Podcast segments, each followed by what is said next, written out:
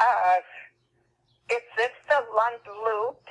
If so, um, we wish to cancel. Um, we do not wish to belong to that or to pay this anymore. Thank you. Hey everyone, welcome to episode 31 of the Lund Loop podcast, the podcast where we talk about the intersection of markets, trading, and life. And in a few minutes, I'm going to talk about some of the feedback I got based upon last week's introductory video where I talked about the future of the. Lund Loop. Hello, that's that's the future. I'm renaming it the Lund Loop. Thank you. Uh, no, the future of the Lund Loop, uh, which does include the Lund Loop podcast. First, let me just give you a little codicil. There may be some background noise because the Lund kids are particularly rambunctious tonight. It is the end of school and the beginning of the Thanksgiving break. They're off next week, so they're downstairs just going crazy, haywire. So, my apologies if you hear some screaming or yelling. They're both in their discords and doing Roblox and God knows what. So, and speaking of kids, that's a pretty good segue over there, right? Speaking of kids, I've got three friends, all of which are over 40, who have had kids within the last two months. One of which, JC Parets from All Star Charts, had twins. Now, I was a late bloomer when it came to having kids. I didn't have my first kid until I was 38. I had my second at 42. So I really relate to what they're going through. And watching them go through the process kind of took me back to how I felt when I knew I was going to have kids. And it kind of ties into something that happened last week. When you find out that you're going to be a parent, I mean, look, I can't speak for everybody, but for me, for sure, when I found out I was going to be a parent, the only thing I wanted was to have a healthy baby. That was it. That's all I cared about. And you do all the ultrasounds, you do all the uh, genetic testing, and they tell you pretty much with not 100% accuracy, but pretty close. Yes, you're going to have a healthy baby. No, maybe there's some problems. But you still don't know, even if they all come back perfect, until that baby comes out. You don't really know what's going on. For example, the first thing that happens when they come out is they test them. They test them to see can they see? Because it's possible that maybe they're they have issues. They could be blind. Can they hear? They put these little headphones on and see if they respond to sounds. And you you sigh, oh, you go, okay, cool, good. But that's just the beginning. As they grow up in the first two, three, four, five years, there's all these milestones of things that you have to get past to make sure that everything's okay. You have to see how they develop with their communication and language skills, their social and emotional development, you got to watch their movements and their physical development. And then you have to see how are their cognitive skills progressing? Are they thinking? Are they learning? And these are really key things like, you know, does the baby turn their head towards a parent's voice or other sounds? Uh, do they know how to communicate? Can they cry when they have a need, like to be fed or to have a diaper changed? And then do they stop crying when that need is met? Will they root for like a nipple or a, or a bottle? Um, can they grasp onto a finger that you place in their palm? And will they curl their toes when they're touched on the bottom of their foot? These are all key things that, if these things don't happen, it's a sign there could be a problem. Um, socially and emotionally, do they get soothed by a parent's voice and touch? And can they self soothe when they're upset? And then when you get to the thinking and learning, the cognitive skills, you know, will they look and follow your face? Will they stare at bright objects? And will they move in response to sights and sounds? And these are all the things that you just don't know until you get into it. And what usually happens is you think everything is going along smoothly until it isn't. And that's when your world stops. Now, I remember when my world stopped. My daughter had gone to private school, Catholic school. She was three years in, and then we started my son there. And he was in kindergarten and he wasn't doing very well. And the problem with this little private school is the teachers there were not really, they were more hired for their religious um, knowledge than I guess their their their teaching skills and their their their well-rounded teaching skills. And so the teacher just kept saying, you know, he's not doing the stuff he's supposed to be doing, and he's not supposed to be doing the stuff he's doing. We're like, okay. So we finally met with a counselor at the school, and she said, you know what? Maybe he would be better off in public school. They have more resources there. Uh, they can help him get up to speed. We said, okay. But part of that process was he had to be tested because since he didn't start at the beginning of preschool or kindergarten, I can't remember which one, kindergarten, I think, and he was coming in mid-year, he had to be tested. So we took him, I took him over to the um, to the local public school, and they tested him. And w- what we were worried about was like, does he have some learning or thinking problems? Is he slow, what you would call slow? Um, does he have a, a, a, a mental handicap?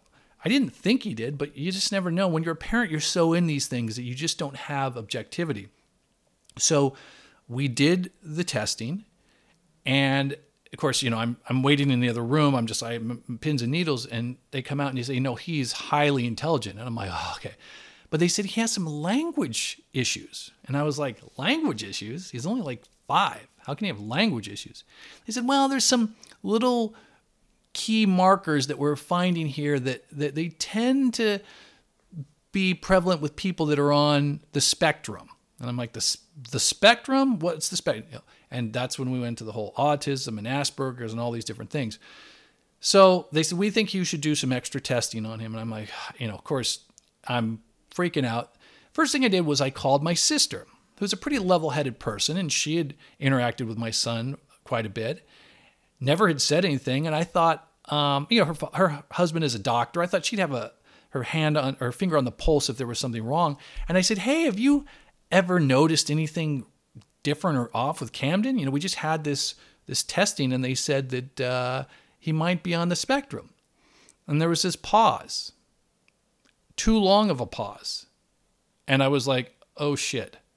She said, well, you know, I noticed that when I talk to him, he doesn't look at me, he looks away. And I said, hmm. And then I kind of thought, yeah, he does do that. And that's a very um, traditional sign of somebody that's on the spectrum. Now I started freaking out, right?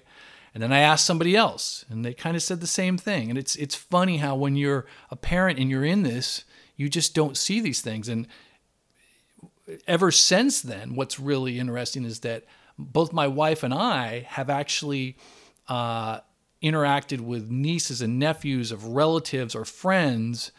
And because now we know the signs, we're like, I think that child there has an issue. And the parents don't know or they don't want to know.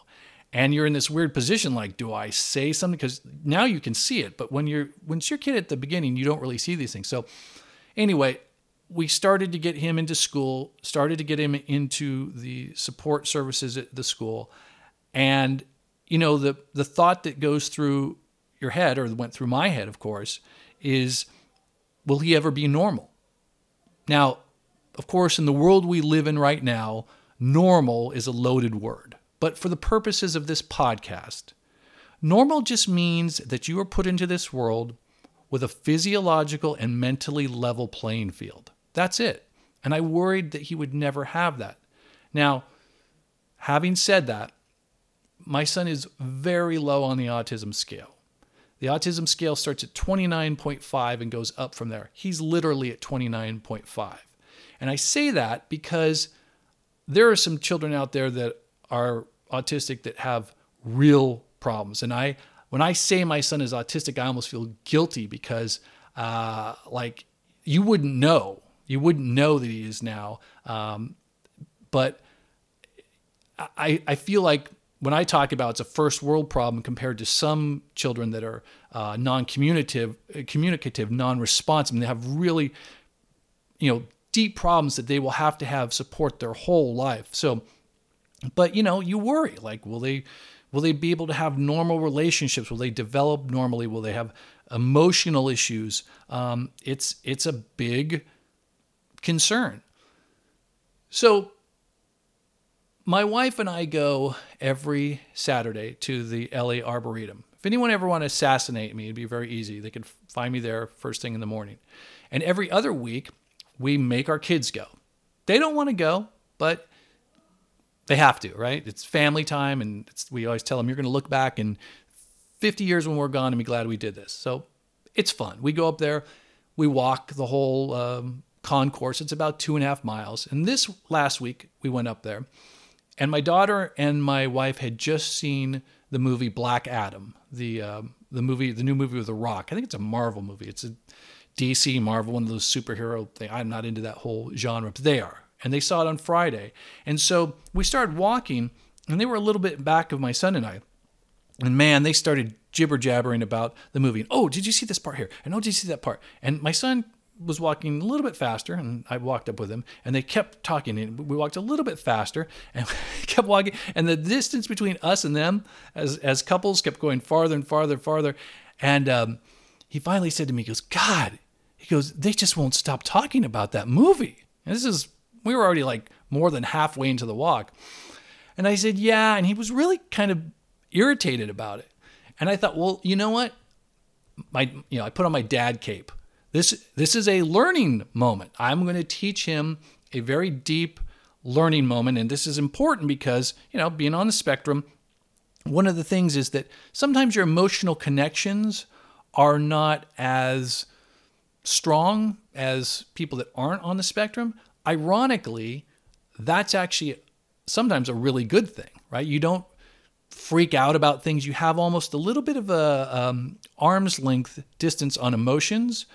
And one thing about children that are on the spectrum is they're so black and white.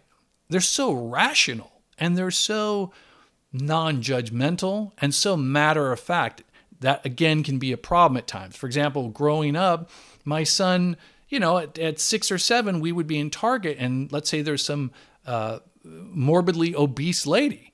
He would say, That lady's big. You know, he would just say it. He's not making a judgment. He's not being an a hole. He's literally stating a fact, like the sun comes up in the morning. So I thought, well, this will be one of those teaching moments when I can, you know, use the example of what's going on with his mom and his sister as a as a way to talk about the emotional complexities and differences between men and women because, you know, someday hopefully he'll have a girlfriend and he'll have a wife and he'll need to know these things. So I started to tell him a version of a story that I used to give when I was uh, teaching Unitas. Now, Unitas is a Catholic class that some parishes require uh, couples to take before they get married. Others just highly suggest that they do. And so my wife is Catholic. I'm not. She wanted to get married in the Catholic Church. Fine, no problem with me. But the, the parish that we were at required that we went to Unitas class. It's like a couples class, almost like a couples prep, you know, kind of to give you an idea of what's going to happen uh, in marriage to prepare you.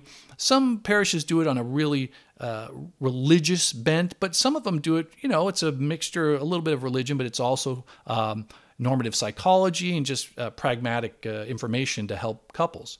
So we went through the course. It was a 10 week course. You have to go two hours every Thursday for 10 weeks. And it was taught by Deacon Bill Corbett.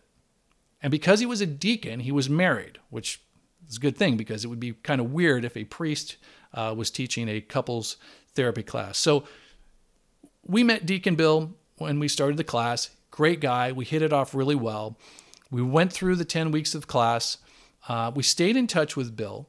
And the way that the class works is there's about 20 or 30 couples, and then they have about five or six what they call sponsor couples. And these are generally couples that have been married for I mean, 20, 25, 30 years, and every sponsor couple gets four or five of these, you know, uh, uh, what do you call them? Uh, when you're, what's the word for a couple that's going to be engaged couples, right? They're not married yet.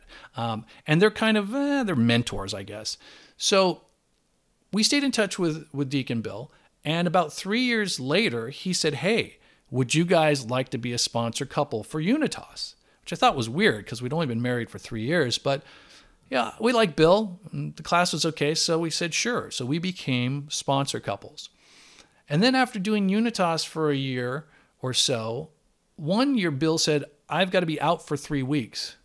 Hey, Brian, can you teach the course for those three weeks? And I'm like, Sure, because I like the sound of my own voice, right? I'm, I'm doing a podcast so I can hear the sound of my own voice. So I said, Sure, I'll do it.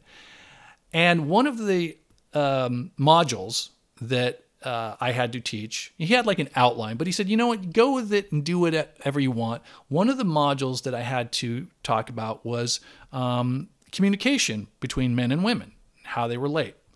So over the years, I, I perfected this story that I used to tell as an example of some of the trouble that men and women have communicating. And I would start off by saying, I'm sure you're all familiar with that book, Men Are From Mars women are from Venus.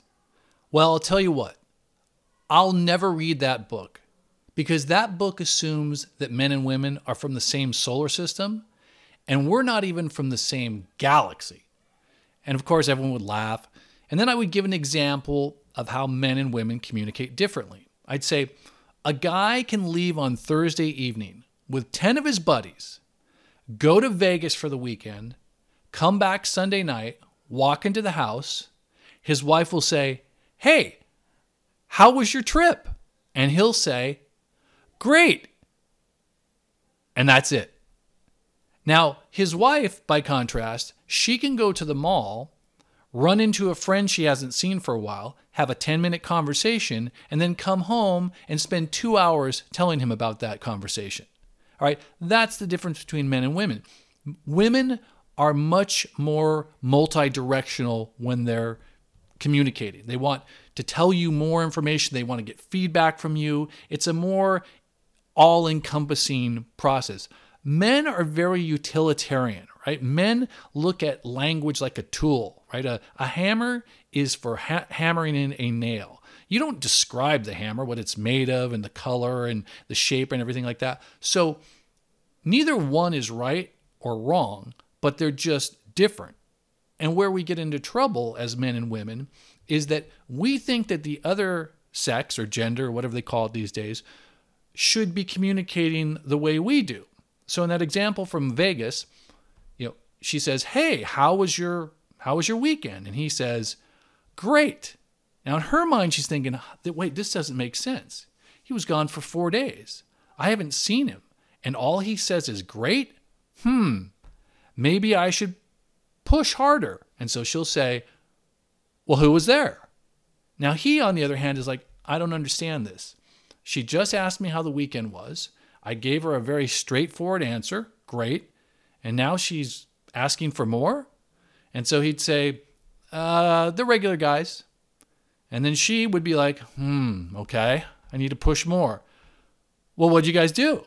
All right. And then he's like, uh, nothing. And they go back and forth, and next thing you know, the guy is sleeping on the couch. Right. So that's the problem with men and women and how they they communicate differently. And so I was I was explaining a very I wouldn't say a dumbed down version of this, but a a more appropriate version for a uh, a 13 year old, right? I was explaining a concept like this to my son, and I was saying, Your mom and sister are communicating about this movie in the way that women generally communicate, right? You and I wouldn't talk about the movie the same way. We'd say, you know, yeah, the movie's great, right? It's different. And I said, one's not right, one's not wrong, but you have to be aware of it because you're going to have a girlfriend someday or you're going to have a wife someday. And she's going to want to over explain something to you and you're going to want to naturally go, "Okay, I that's enough."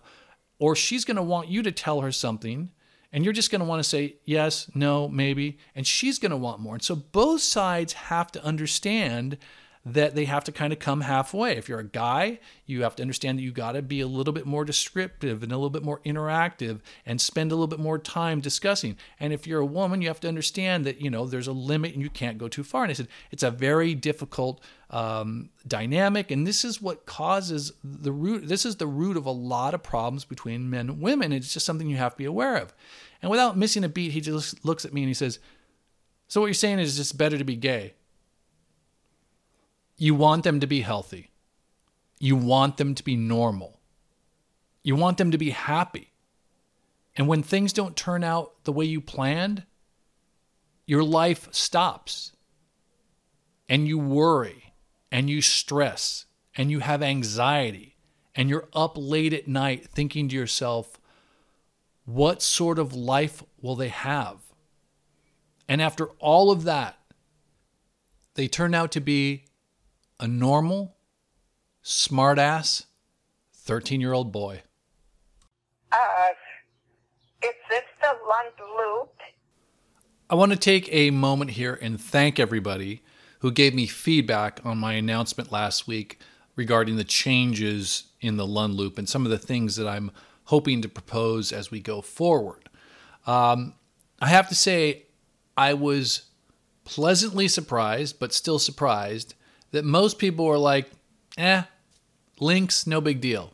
I mean, people said, yeah, they're kind of cool, but I could do without them. And honestly, I feel like I should have killed the links two years ago. You don't know how much pressure was lifted from me this week, knowing that I did not have to keep going and diving into all this content to find links for the Lund Loop. I, seriously, it was like a big weight was lifted off my shoulders. So, really happy to know that um, the links are not going to be missed. Secondly, I was surprised at how many people said, Yeah, the pithy intro, I could take it or leave it, which that's cool too, because that at least gives me flexibility to maybe have it or don't have it. During the week, I got a lot of really positive feedback on the new way that I'm going through the green and orange list. Now, this is not totally fixed. I'm still refining it. I'm going to play with some different things, but I think we're on a good trajectory here and a way that we can get the most amount of information in the most digestible way uh, to subscribers. So that's really cool. A lot of people had suggestions about the Discord. I think there's a whole world out there in Discord that I do not know about. There's different bots and plugins and things that will provide functionality. And I'm, you know, again, I'm a little bit on the fence on that because I've seen Discords that look like uh, digital versions of a pachinko machine. There's just things going off and firing everywhere, and I don't think that's what we want. But I also want to make sure that I'm taking advantage of all the things that will bring value to uh, subscribers that are in the Discord.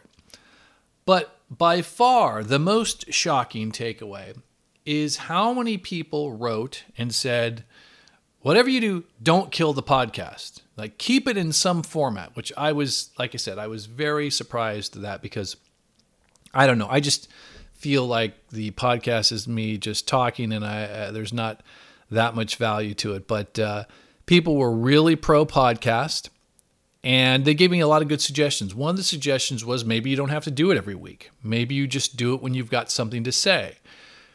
I like that, but knowing me and knowing my lazy gene, that's going to provide me a temptation to not do it this week and then not do it next week. And then it's going to be six months until the next podcast. So that's probably not a good idea.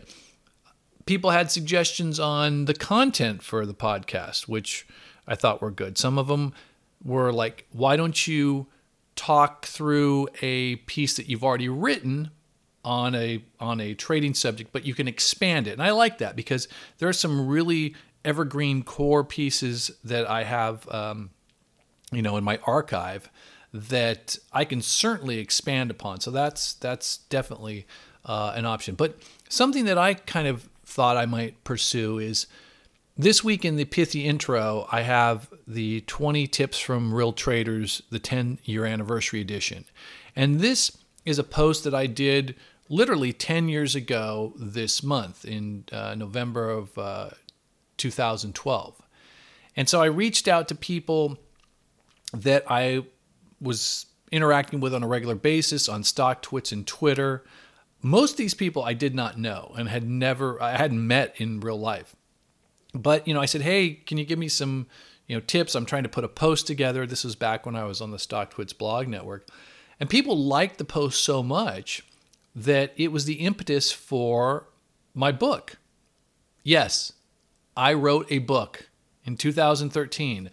I wrote a book called, wait for it, it's called, I, I, forget it sometimes, Trading, the Best of the Best Top Trading Tips from our, for Our Times. Um, wrote a book, put it on Amazon, a digital only book. Do not buy this book. It is still up on Amazon, but do not buy this. Um, the reason, well, let me back up a little bit. So, what I did is I expanded the pool of people that I was sourcing tips from. And the, the book includes 200 tips from 60 different traders and investors. Now, most of these tips are old news. They were more cutting edge back in 2012. You know all the tips. So, again, there's no need to, to buy the book. Uh, I originally put the book out as a it was an opportunity to um, make a contribution to a friend of mine's. Uh, side note: I have a friend, two friends that I went to high school with. Their daughter McKenna, uh, when she was seven years old, was uh, diagnosed with DIPG, which is a 100% uh, fatal type of tumor. It's a tumor that's uh, mostly for kids, and uh, it's always fatal. And um, she passed away after about a year. And they took that tragedy and formed uh, the McKenna Claire Foundation, which their goal is to um, to basically fund research into this into p- this pediatric disease. And one of the things is because it is fairly rare and it only usually happens to kids. There's no upside for uh, pharmaceutical manufacturers to um, find a cure for it because there's no money. So they at this time were still starting up this grassroots organization. I said, you know what? I've got this trading community. I'm going to source all these people. I'll put a book out on uh, Amazon. I'll push it through my blog, and we can raise some money. We raised like ten or fifteen thousand dollars, which you know, is not nothing. Anyway, uh, but so that book was really cool because you got uh, some people that were putting their money on the line every day, giving you their feedback and their tips and their ideas. So, as I was pulling that post out today and uh, refurbishing it for today's uh, pithy intro, I thought, you know what? Why don't I? Let me back up. I could reach out to a lot of trader investor friends I have and interview them on the podcast. Now, I would probably do it in a different way.